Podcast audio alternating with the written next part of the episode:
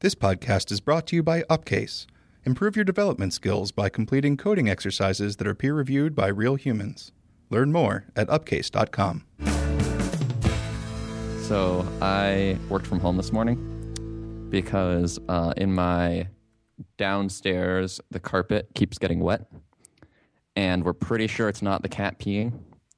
And so I had a plumber come out this morning to look at it. And the good news is he couldn't find a, pl- a plumbing problem. The bad news is that means that either there is a, plum- a plumbing problem, but we would have to tear open one of the walls to see it, and it's the septic system, or even worse, it's a uh, problem in the foundation of the house, and rainwater is seeping into the floors. You should consider moving. Yes. we are moving soon. That's that's the best I know part, that was the joke. Yeah. Oh, I gotcha. ah, yeah.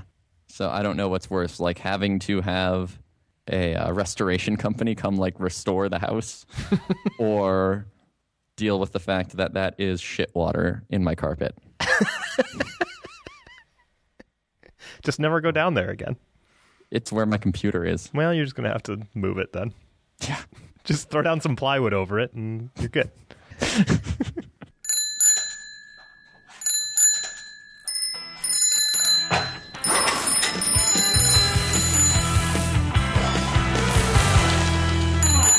Hi, Derek. Hi, Sean. Still weird. Yeah. Um, follow up, follow up, follow up. A couple shows ago, we talked about how we both kind of thought that disable with should be default on Rails forms, and not one but two listeners opened up pull requests, and that's actually now going to happen in Rails five. So big thanks to Justin. Whose pull request ended up getting merged, and then John Moss, who also did some work on it, but was just a little bit later than Justin. We have like an army now, people Yes. that can do our And- bidding. Thank you also to the other, I think there were three of you who also submitted a pull request for this, but were also too late, who we didn't mention. Oh, really? Wow, we have a whole army. Let's give some more work. Here's here's one that I was talking about uh, earlier in the Ruby room. I think it was when you were out sick the other day. It drives me crazy trying to explain to people because it's just happened on the project I'm on right now. When you set up your routes and you say like resources posts, if you don't re- if you don't restrict posts, right? So you just say resources posts, and then you go into your controller and you're like, I don't know, I have a I have a uh, post index here, and so you create an index method, and you're like, well, I only support index. If you if you have like a show template in your views directory for posts, guess what? You also support a show action Yep. because you didn't restrict the routes, and the controller will magically just say, well, the action is missing. Is there a template here to render? And it'll just render the template. This drives me absolutely insane. And trying It's to by ex- design. I I understand the design is bad. I, eh, yeah. it drives me absolutely insane because like what happens is it's a combination of two problems. What happens is people are getting into Rails and they're like, okay, resourceful routing, resources posts, good, got it. And then they move on and they do their index, and then they and maybe they use some scaffolding generators to generate some templates while they're at it or whatever. And then somebody comes on to the project later and is trying to clean things up and can't figure out what the actual actions you're using are without first looking at the controller to see what actions are defined there and then also cross referencing that with the templates that may exist in the views directory. But you don't really know if those templates are there and actually used or if those templates are there because they were scaffolded or they were once they were once used and then somebody deleted the action but forgot to delete the thing. So it's a Sure, combination of like resources allowing you to just get all of these actions for free and this automatic magic template handling thing. The opinion seemed to be that, like, like when I was talking about this in the Ruby room, the opinion seemed to be that this is Thoughtbot's Ruby room, not like some giant Rails or Ruby room in the community. But the opinion seemed to be that Rails should stop doing that. Can you can you think of a good reason that it does that?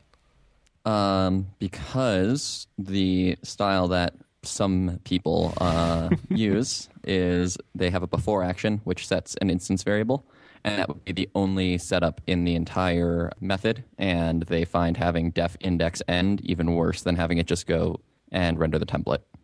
Okay. No, I'm not going to win that one. Uh, I don't like that style either, but what about approaching this from the other way? And that is requiring a list of actions or requiring the only or except options to resources. I think it might be a nice quality of life. This would need to be a discussion that could be had on a pull request, but I think it could be a nice quality of life improvement to emit a warning if you did not specify only or except in your routes and you do not have seven actions on the controller. Yeah. Wouldn't that drive the same people crazy?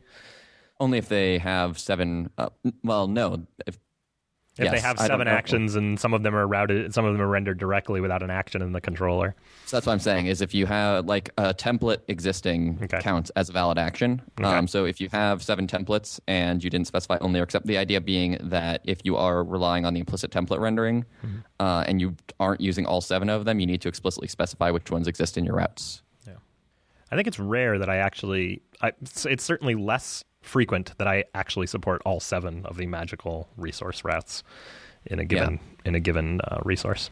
I think for most apps, um, show is rare. Like usually for whatever your app is built around, there'll be a show. So you'll have a post show or a product show or something like that.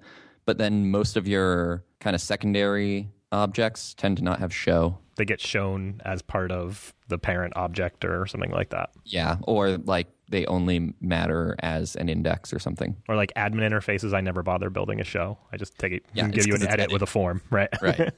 and even outside of admin interfaces, I think a lot of time uh, that's the uh, pattern these days too. Right. Maybe you'll get like one of those dynamic flickery type things where it's like a thing and then you click into it and then magically it's a form and then you're Right. editing. So then you don't even have edit. right. Just have index yeah. and a bunch of post requests. All right. Yeah, so I don't think we could win the battle of changing that. And even, I'm not sure what my personal opinion on that would be. Even if I was positive that I agreed, though, I still wouldn't accept the change that completely removed that behavior because it's a breaking change Yeah. for stylistic uh, Right. reasons. Hmm, it's not necessarily. I don't think it's style. I think I, I work on a lot of apps where this is a problem, where people don't restrict the resources, and then like, and maybe it's maybe it's I'm more sensitive to it because the routes are where I go when I'm on a new when I when I join a new project. I look at the routes first before I even look at any code or the size of the project or anything. I'm like, what are we exposing? And if all I see is is the wrong word. if all I see is resources, then I'm like, okay, I'm in for a lot of work to trace down what what this app actually does.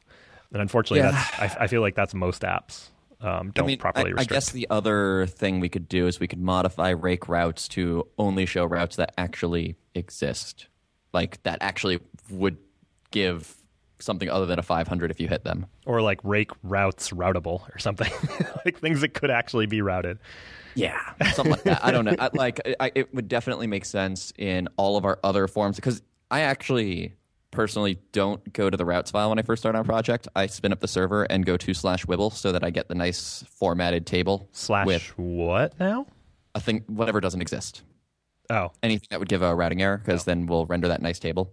slash rails slash rails slash info. Right? That, it, that, that there's probably an actual page. I just Yeah, force a routing error to occur and then go Yeah. look at. But the point being that that table, uh, it would be it would make sense to have that table filter out routes that don't have an actual controller action backing them and only exist in the routes table because um, because resources. because resources wasn't wasn't specified. And in fact, I would even be curious if we could improve performance of the router by removing those from the routes table at boot time.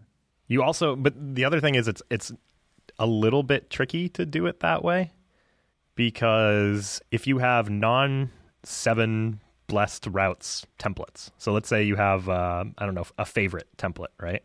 So you have posts favorite, and it's not it's not a partial; it's an actual template. If you didn't restrict your routes for posts and you just did resources posts, right? And so now I've got to inspect those templates. So is favorite a route? I don't know. It could be. It's Yes. routable. We do we, we we do know for sure that that's a route. That one's not the problem actually. The problem is the old Rails 2 th- 2 3 controller action style routing where the action is actually variable based on the URL, which we're hoping to kill eventually. Rails 8. no, it's one of those just we know it might be a non-straightforward migration to anybody who has legacy code using it. We can solve so many problems if we kill it. We can solve the singular resource passed to form for problem. Um, we can improve the performance of the router dramatically. There's a lot of benefits if we get rid of it, and nobody uses it in new code. I don't even think we document it anymore, but there's a lot of legacy code out there that is still using it. And I would guess if I had to just pull an arbitrary number out of my ass, like 50% of them are pretty mechanical. Um, Translations. tr- search and replace, yeah. Uh, and then the other 50% are either non straightforward to move to the system today or are um, maybe even there's a case that's not possible. I'm not, I'm not sure. Yeah, I mean, I'm sure there is a case that's not possible, but at that point, you can always write middleware. Yes, that's true. So that's what I think. Like Yeah. you just put a middle, you put middleware that hit gets hit before the router gets hit, and then you can do whatever the hell you want. Yeah. Or or you do, or you make it your failure app, right? So like nothing has been routed, and you use your failure app to do this extra routing that you want based on the URL, and you dispatch to your controller that way because your controller's just a rack app. That sounds like such an abusive failure app. Well, then you introduce some other thing like fallback app or something. I don't know. Yeah, I don't know. It's this is one of the larger ones. If anybody wants to uh, take a swing at this, where it's like I think we're all in agreement that we want to get rid of this, and we just haven't seen a proposal of how to do it that we think is tenable yet. I'm not saying go open a pull request for this because it's a lot of work, but maybe you could open a thread on the Rails core mailing list, and if you have a concrete proposal, open a new thread with your concrete proposal of how to go about doing it. Yeah. Circling back to the original one, the disable with. Oh yes, So I'm excited to see that in. However, if you're looking for extra credit, you could also enable disable with on link to with an action. So like you can use link to with an action of post and you would still want to disable with on that link. I mean method. Method, sorry. Because that's Yes. essentially a button. You should be using a button, but you're not. And I've seen that quite often. So Is consist- disable with even an op- option on yeah. links? Yeah, I don't know if it's documented. I've definitely done it before. Because like, oh yeah, I guess you can do disable true on a link in HTML, can't you? Yeah. Huh. Yeah. Definitely not for gets though. No, no, because you shouldn't be doing anything that's not idempotent on a get anyway, or anything that's even gonna modify anything. Theoretically, you shouldn't be doing anything that isn't idempotent on any uh, action other than post, because put and delete are supposed to be idempotent as well. Right, right. Anyway, so look into that. Do that pull request. Let's take a quick break. Tell you about our sponsor for today's episode. It's Media Temple. Media Temple's been around for years. I feel like I first used them in the early 2000s, and they're still around. They're still a premium platform for designers, developers, and creative professionals.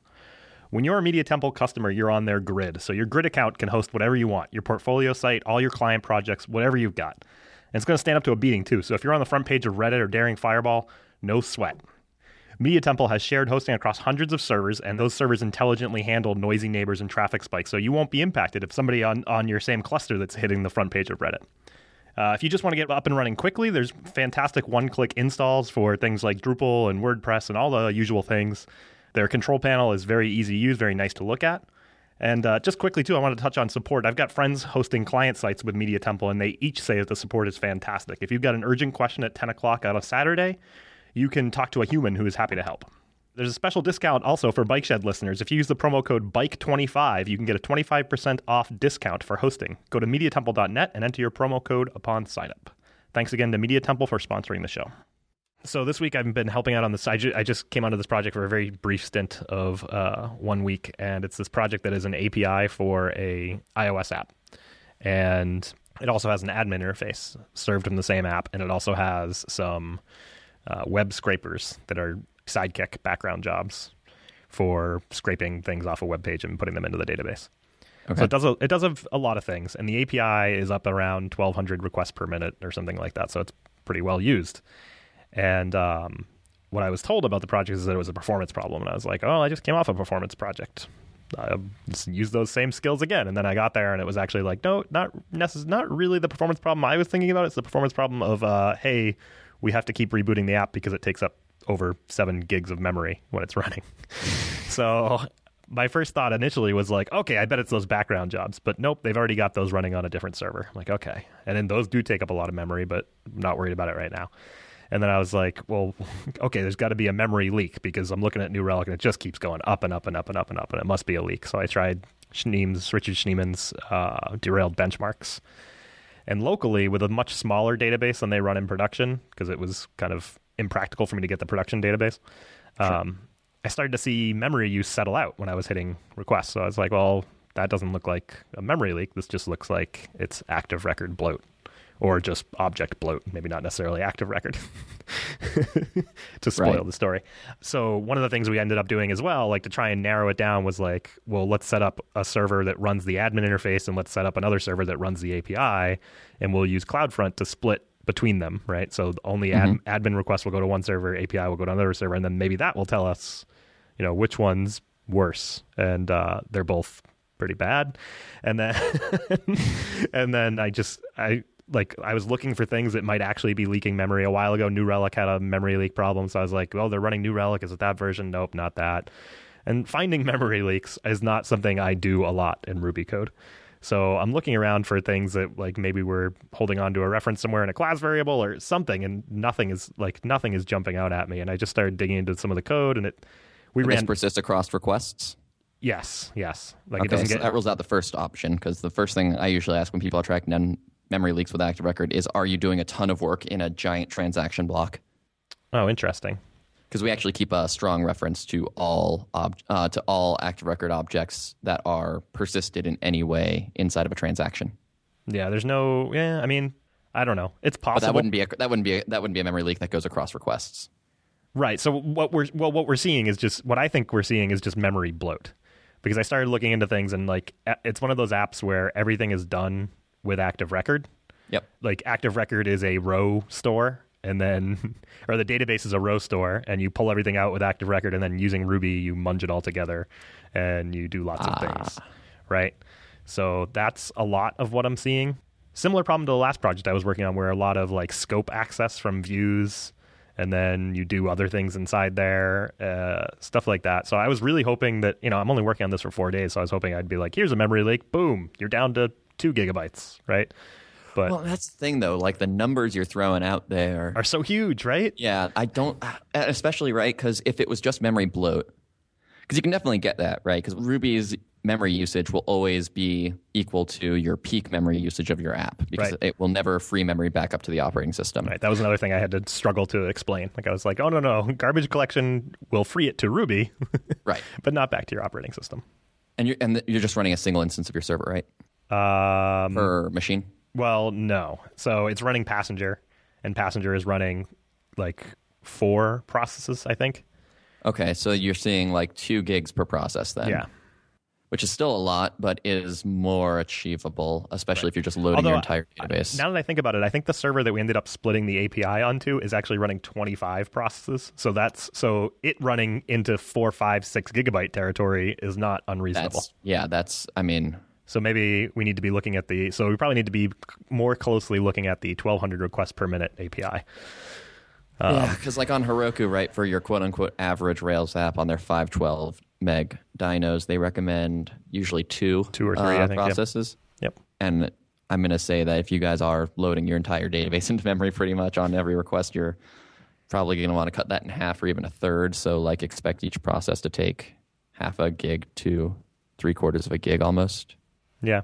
If you I mean, if you do think it's a memory leak in that you aren't ever seeing the usage taper off, because if it's memory bloat, you should see it spike up pretty fast and then level out. Um, and no, it just kind of it just kind of continues slowly. It does level up pretty quick, and then it just slowly grows and grows and grows and grows. I don't know if they had to restart. definitely sounds like a leak. Then Yeah, but I haven't been able to reproduce like a leak like behavior locally, so that's why I'm like I don't I don't know. Like I've thrown I've thrown like 5,000, 10,000 requests at this thing and not see and it just it levels out. and you're running the app in production mode locally. Yep. Yep. Okay. Uh, are you are you guys using execute anywhere? Probably not. because that's one of the other ones that um, is a is a common mistake. Is execute can leak memory if you're using it to return uh, records. You either need to call I don't remember if it's free or release one of those two methods on the object when you're done with it, or you need to call the method execute and free, which t- is a block which takes a block and automatically releases at the end of it because the at least for Postgres the C extension might not auto release the C query result when the object goes away. Hmm. Execute and release. Execute and free. Is that what you said? I believe that's the name of the method. Yeah. I've never heard of that. Interesting. It's internal. Technically, execute's also internal. And Hmm. most of the time when people call execute, they actually meant find by SQL. Hmm. If they're creating active record objects out of the results, anyway. Right. But yeah, that's one potential thing. Uh, I actually had a memory leak in active record a little while back that came from me calling execute directly. And uh, on most apps, it was a small enough set of data that it was not noticeable, but it actually turned out to be a thing that if your schema was set up just so, then it could end up being gigs, Well, and we would never free it. And it just happened to app boot. It was when we were loading up the types, basically. Interesting. Yeah, I'm gonna have to take a look. The we just split the apps out.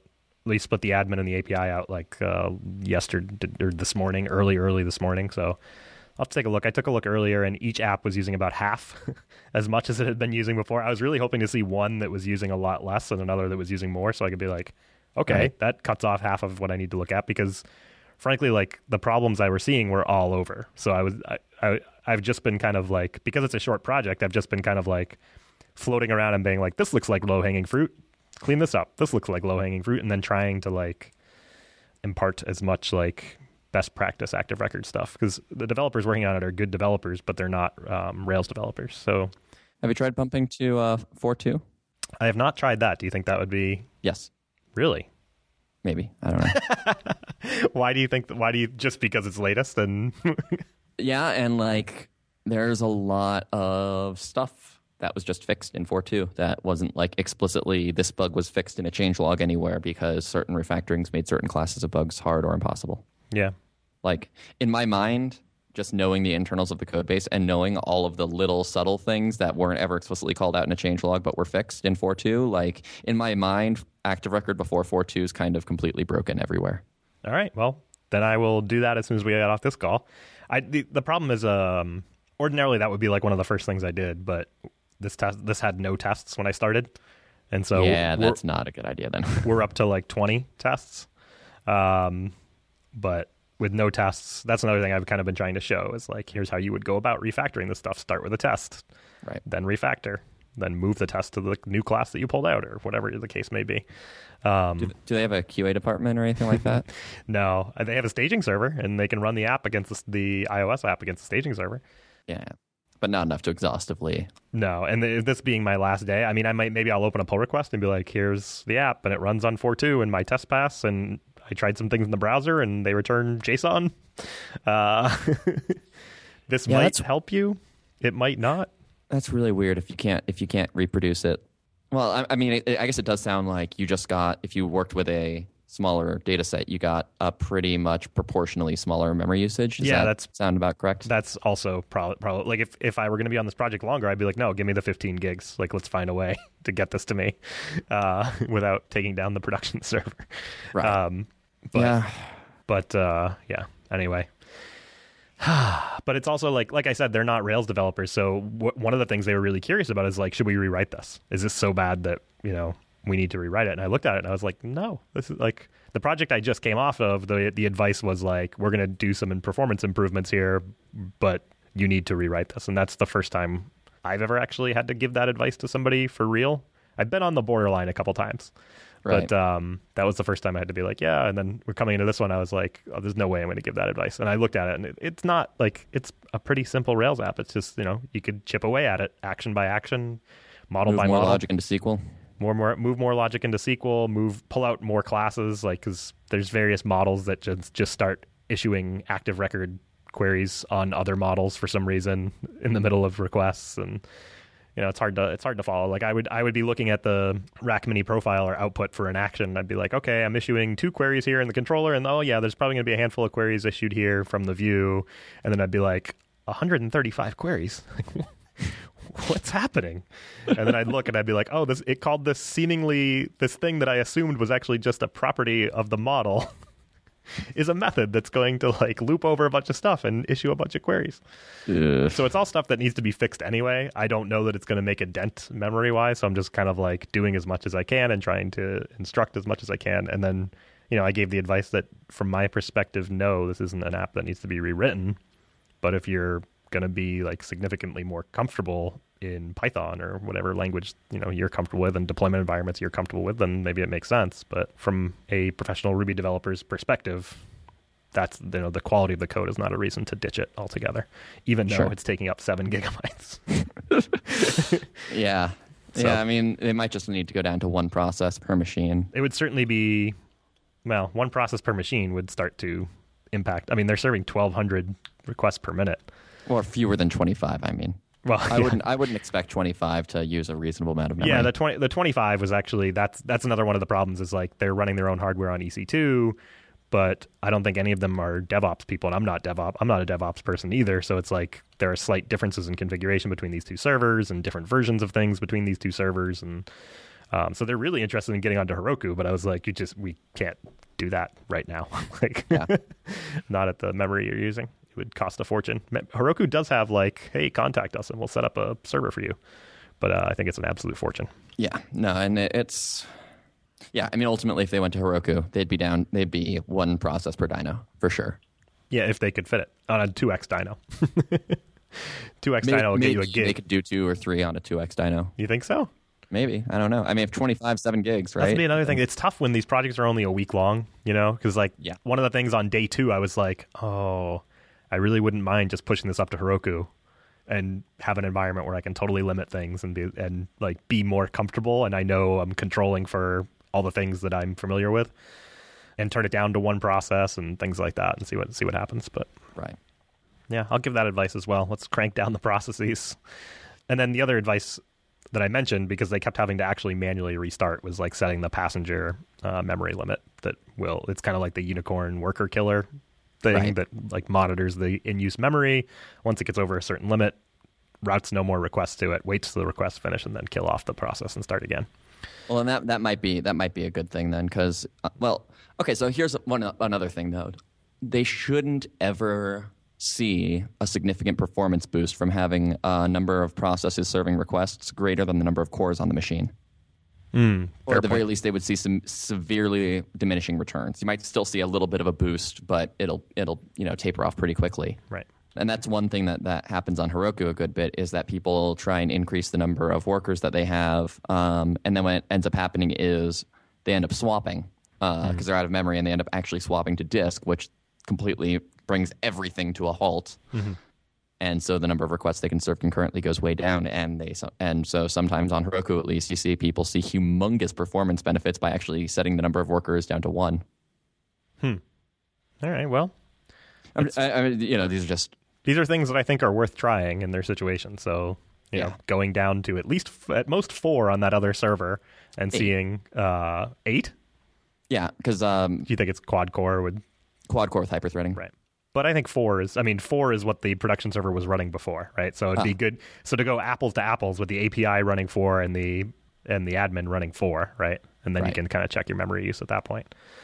Um, I had early on, I had kind of eliminated the the admin as like a suspect because I was like, how often do admins get used? That can't be a big like I would expect to see giant spikes and then not, but I guess their admin is actually pretty heavily used. So um, that was a, a bad assumption on my part. Yeah. I don't know. ORMs, I, I- man. I, was hoping I was hoping this was going to be a thing where it's just like, oh, you just need to do X. yeah, you and me both, Sean. But yeah, it does just sound like it's uh, yeah. yeah. Because Ruby, I mean, Ruby is definitely not known for being low memory footprint. Or like, and the other questions that are like valid questions when you're in the situation was like, uh, well, what is a lot of objects to be creating? And I was like, um, I don't know.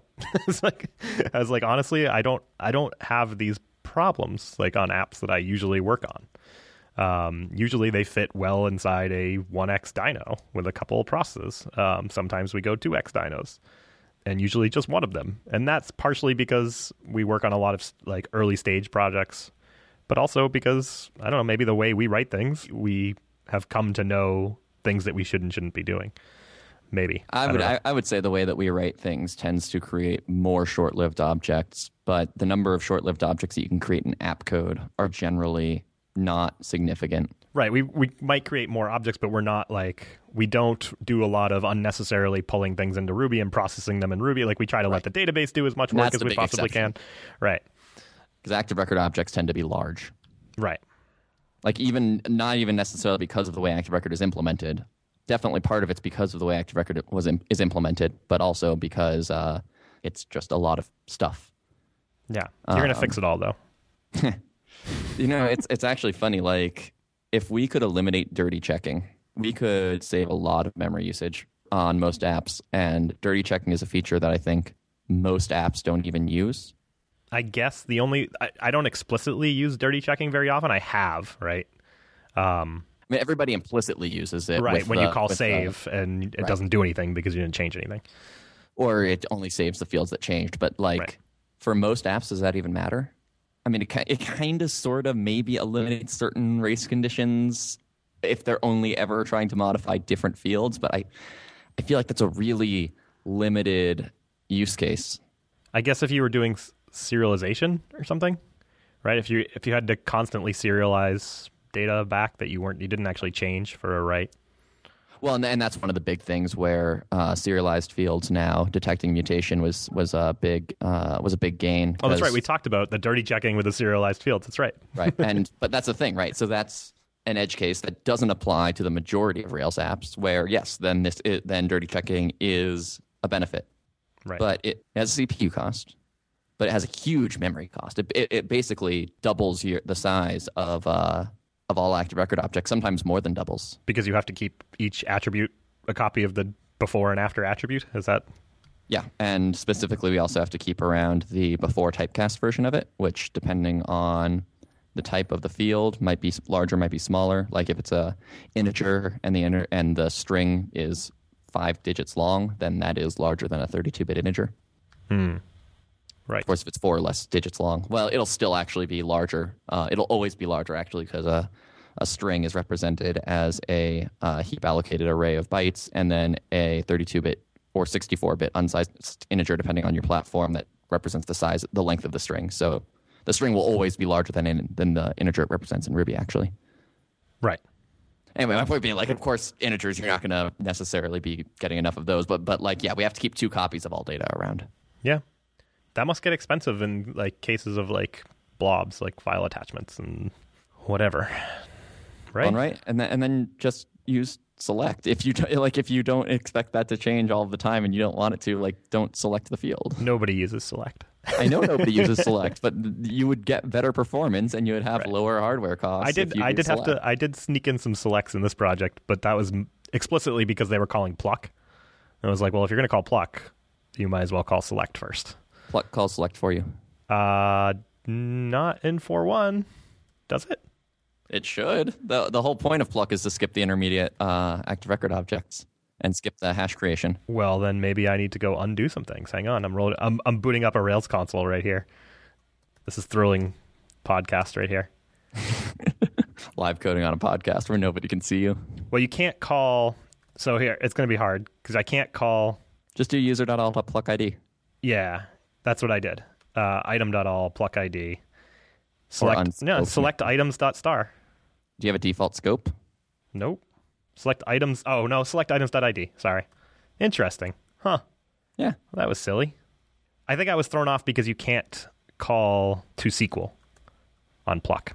Yes, that is correct because it does not create a relation object. So that's why I that's why I did it because I was like I was in the console and I was like, does pluck do this? And I went pluck ID to SQL and I was like, oh nope, it turned it into an array. And then so I did select to SQL and I was like, yeah, that's what I want. And then I tucked the pluck on top of there.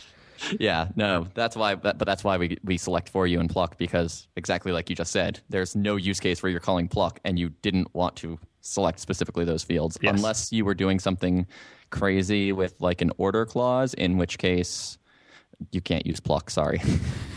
right. Just call map. yeah. Well, Uh, yeah. call select and then map. But uh, yeah. Speaking of performance and memory usage, did you see Matz tweet today? I did. I haven't had time to really think about it, but the tweet was basically that um, Rails 3, all string literals are going to be immutable by default, or Rails 3, uh, Ruby 3. Frozen, yeah. Right. uh, which based on the discussion, it might actually just end up being that the magic that the magic comment that's been proposed multiple times just ends up getting accepted because that does cause a What's the what's the magic comment? I know I, I recall this vaguely, but I can't remember. in in Ruby 1.9, you were able to put a magic comment at the top of your file that changed the default encoding of string literals, and um, it's been Right. proposed several times to add an additional magic comment that you could put at the top of a file that says treat all string literals as uh, frozen It's been proposed. That has been proposed. Is that what you're saying? and rejected both Right. for 2.2 and 2.3. so the idea is maybe 3.0 that becomes the default, and the comment you put at the top is for the opposite. So the issue with it being the default, and this is where the conversation it's all in that Twitter thread actually, where you can see a lot of it, is that um, not all gems actually have maintainers anymore. Right. And the breakage from changing the default for this would be really subtle. On the bright side, you would get a an error message and not just do the wrong thing, Mhm. or an exception rather. But uh, it could cause a lot of migration pain. So um, it might end up just being that there is an opt-in comment that you put to make all string literals default. And I would hopefully like to see something at the gem level where you can do that because Yeah, in say. for example, we would definitely just want that on everything all of the time. yeah, I was going to say maybe something in the gem spec where you opt into it or something. Yeah. But it's exciting. what would that what does that get you right so you can't mutate the string anymore and you can share will that will that automatically start like if i have the string hello in one in one place and the string hello in another place those have the same object id Yes, and that already happens if you do hello.freeze Right. multiple times. That already happens as of Ruby 2.2. right um, or I think even 2.1. Yeah, it's 2.1. And so, yeah, that, this would just mean that now all string literals can be automatically shared. And, you know, what we used to have to do prior to Ruby 2.1 is we'd have to stick things that we wanted to share up in a constant. But the, uh, the thing is, constants aren't actually constants in Ruby. right you still have to call freeze on them. well, you still have to call freeze on them, but even then, like a constant is not actually constant, so the compiler cannot actually inline it uh, because the value of it can change, and so it actually still has to do a hash lookup every time you access the constant interesting. Because a constant's basically just an instance variable that's way harder to set. so if this takes place and in then in ruby 3 the idea of extracting a constant to the top of your file like i just did this for a bunch of times because they were using strings in a loop and i was like ah I'll just extract some constants here. So like new right? The, the string new. I extracted a new constant and then i called a constant inside that loop. Right. so, as that would be Ruby- as of ruby 3 i would just use the string new not have to do the lookup for the constant well, as of and- 2.1, you could just do new.freeze, and that's actually going to be faster than using the constant okay because you skip the hash lookup for. Uh, but then for the you constant. you i mean not having the constant in either case like in in our new brave brave new ruby 3.0 land or in our 2.2 land and, or whatever and you just put the string literal new, and it's already frozen. Although you might have to put a magic comment at the top of your file, and that's undecided. but then the problem is that still doesn't help duplication anywhere you want to use the string new you have to put the string new and you can't change that to something else later without you know the, the nice part of a constant is if i want to change it i change the actual string that it's defined as it's a sim it's a symbol to you know This is, th- th- while that argument is true, and specifically, this is an argument that you see a lot in Java. Um, but my argument is if your constant is specifically the same as the string. but it's not always right that was an example that i gave right no, but that's the usual case. Like almost all of the times that this argument's being, I, I, I, I get, I definitely agree when it's not the case where it's like root URL, you know, base URL or something. or even like an array, right? An array of acceptable values for a thing, Sure. right? So you make that are- a constant, and now you want to add a new acceptable value to them. But the majority of the times I've seen this argument made, it's where the constant has exactly the same name as the string. Right. And it's in a case where if you ever changed the value of that constant to something else, I would find that very confusing as a consumer of the code. Right. right. I agree. But that, so so my example was trivial, but there are definitely other like the the array example I think is good. Like so you wouldn't just want to do um, if you had an array of like I don't know states for a post. You have like published and draft. Uh, let's say you start out with those two. Everywhere you wanted to check that the a state was in one of those things or, or whatever you wanted the array of acceptable posts. You wouldn't want to have to do like you know the string published dot freeze and then the followed by the string Right. draft dot freeze. You'd want to have a constant for that. No, I, I agree with you on that. Right. It's more just the, the, the string with the constant with the exact like uh, in Android, for example, when you're querying against the the user's contacts, ultimately you end up going through this interface which abstracts away a SQL query, but it's ultimately, I believe, just querying a SQL table internally anyway. And you're supposed to use like the constant first name column, the value of uh-huh. which is the string first name. like, why would that? Why would that change? If that ever does change, that is very confusing to me as a consumer of your code. right. Don't change that. Have the don't put the first name in something other than the column first name. Anyway, it, will be cool though. Uh, I, I do still like the proposal of basically having frozen strings and symbols be exactly the yeah, same thing. Yeah, that's what I want. I don't. That's want, a I want much more backwards incompatible change. I want to stop having to explain the difference between a symbol and a string, and stop having to think about whether or not I want to use a symbol or a string because I do think about it, even though like it doesn't it doesn't rise to my full level of consciousness. Mm-hmm. But I'm definitely thinking about it when I'm doing something, or I'm thinking about whether or not a straight like is this a hash of is this a hash of strings, string keys, or is it symbol keys? What what is this? Is it indifferent access? And we can get rid of indif- indifferent access, and we can get rid of symbolized keys. Oh yeah, that'd be great. Uh, you don't realize if you are a Ruby programmer and you're sitting there and you're like, "What's the big deal?" I can guarantee you, you just don't realize how often you're thinking about it. Yeah. Well, and then Ruby 2.2, the 1.9 hash syntax has been updated to allow quoted keys. Right. Um, but it's super confusing because it looks now like exactly like JSON, which is always string keyed, but it's still symbols. Hmm.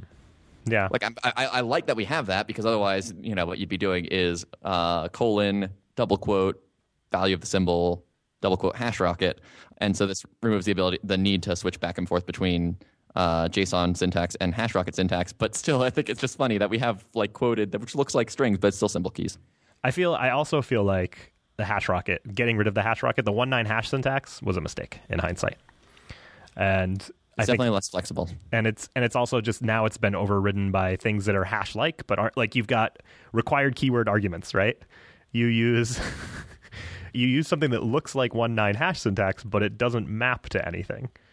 And that's something different than well, when you're using one nine. It used to be map to a hash though. Like that was the whole awesome thing about keyword arguments was right. that. But it, then they were like, we want required ones, obviously. Like that was like when keyword arguments came out, I was like, oh, but I can't have one be required. And then they were like, oh, two right. two, you can have one be required, and you just leave off the value. Which yeah, okay, and that yeah. syntax looks weird when you're declaring it. Yeah, colon comma. And then you have to think it's another thing. You have to be like, oh wait, you wanted to name it that? Well, you can't do that. You have to now you have to go back to using the hash rocket. Whereas if you could just like the hash rocket was annoying to type and it was more characters, but it was uniformly applicable, which is why even when I came here, I was typing hash rockets constantly because I was like, I just like that I can use it everywhere and I don't have to think about it. Well, so here's the argument for the one nine for the one nine hash syntax. Okay. You no longer have to think about whether you want symbol or string keys. Because you always want symbol keys. Because you always have symbol keys. Because they're easier to type. well, no, because they're the only thing that's supported in the one nine hash syntax. You cannot have keys that are not anything other than symbols. Well, you could still have one and then use your hash rocket, right? So like. Well, yeah, but I mean, if you're only oh, using right. the one right. nine hash syntax, right? I'm just being pedantic. Yeah, were, I, yeah. So I mean, I'm, I'm being pedantic. We're we're bike shedding here. It's okay. Yeah, we're bike shed, bike shedding ashes. You know, one thing about mutable strings I found interesting. So, a lot of people come to Rust and think that it's really weird that we have three string types, which it is kind of really weird. What are the three string types? Mutable. So one is called string. Mm-hmm. One is called C string. Okay. And one is called stir. Right. So um, a string is exactly like a string in other languages, which have actual strings and not like C, basically, uh, where it is always heap allocated and it's growable. It's basically so stir and string are the two that you'll actually use, and string is the is the equivalent of a vector, basically, where it's a collection that is growable and ultimately and it's always going to be heap allocated and has and therefore uh, because it's growable has to keep a reference to the size and in the case of a vector also the capacity. I believe string does it as well. I believe string's actually just a vector of U8 uh, unsigned bytes under the hood, and then stir is to string what slice is to vector. So a slice can be stack allocated, and it's basically it's a it's, it's a fixed sized array, right? Uh, and because it's fixed size and it can't grow, you can put that memory wherever you want, but uh, the size has to be known at compile time. Otherwise, you can actually get you can get a dynamically sized one out of a vector, but it's going to be heap allocated in that case, and it's going to be in a box. So stir is the same is the same thing for string. It, it's a fixed sized slice of characters, and therefore can be on the stack, or in some cases can be nowhere. Like a string literal is nowhere. It's because it's it's actually going to be a pointer to your uh, your program's binary in memory. Right. And so it's really easy to get a string. You just call to string out of it or on it or uh, into owned because the idea of like there's a non-owned thing because you can only ever borrow strings and you can only ever borrow slices. Can you own slices? You might actually you can own slices, but you can only borrow string uh, stirs. And there's a generic for other types that have like here's the borrowed representation and here's the owned representation. They abstracted that so you can like abstract over anything that can be o- turned into an owned string or owned whatever. Uh, anyway, um, but one interesting thing is because in Rust all strings are UTF-8 and stir is fixed length, it must be immutable Right. because a character is varying width. Right. So I just, I just, I, I, I found that really interesting and cool. Everything I hear about, I, I love everything I hear about Rust. Yeah. Maybe I should have told these people on Monday that if they wanted a really performant API, They should just rewrite it. they in should Rust. let me rewrite it in Rust, and then I could have like just been miserable for four days as I tried to learn Rust. Tried to try to try to learn Rust while also making a JSON API in a language that had, a- I- we actually do have a, a, a Sinatra esque framework now Okay. and a really good JSON serialization story. So you could do a JSON API in Rust pretty easily now.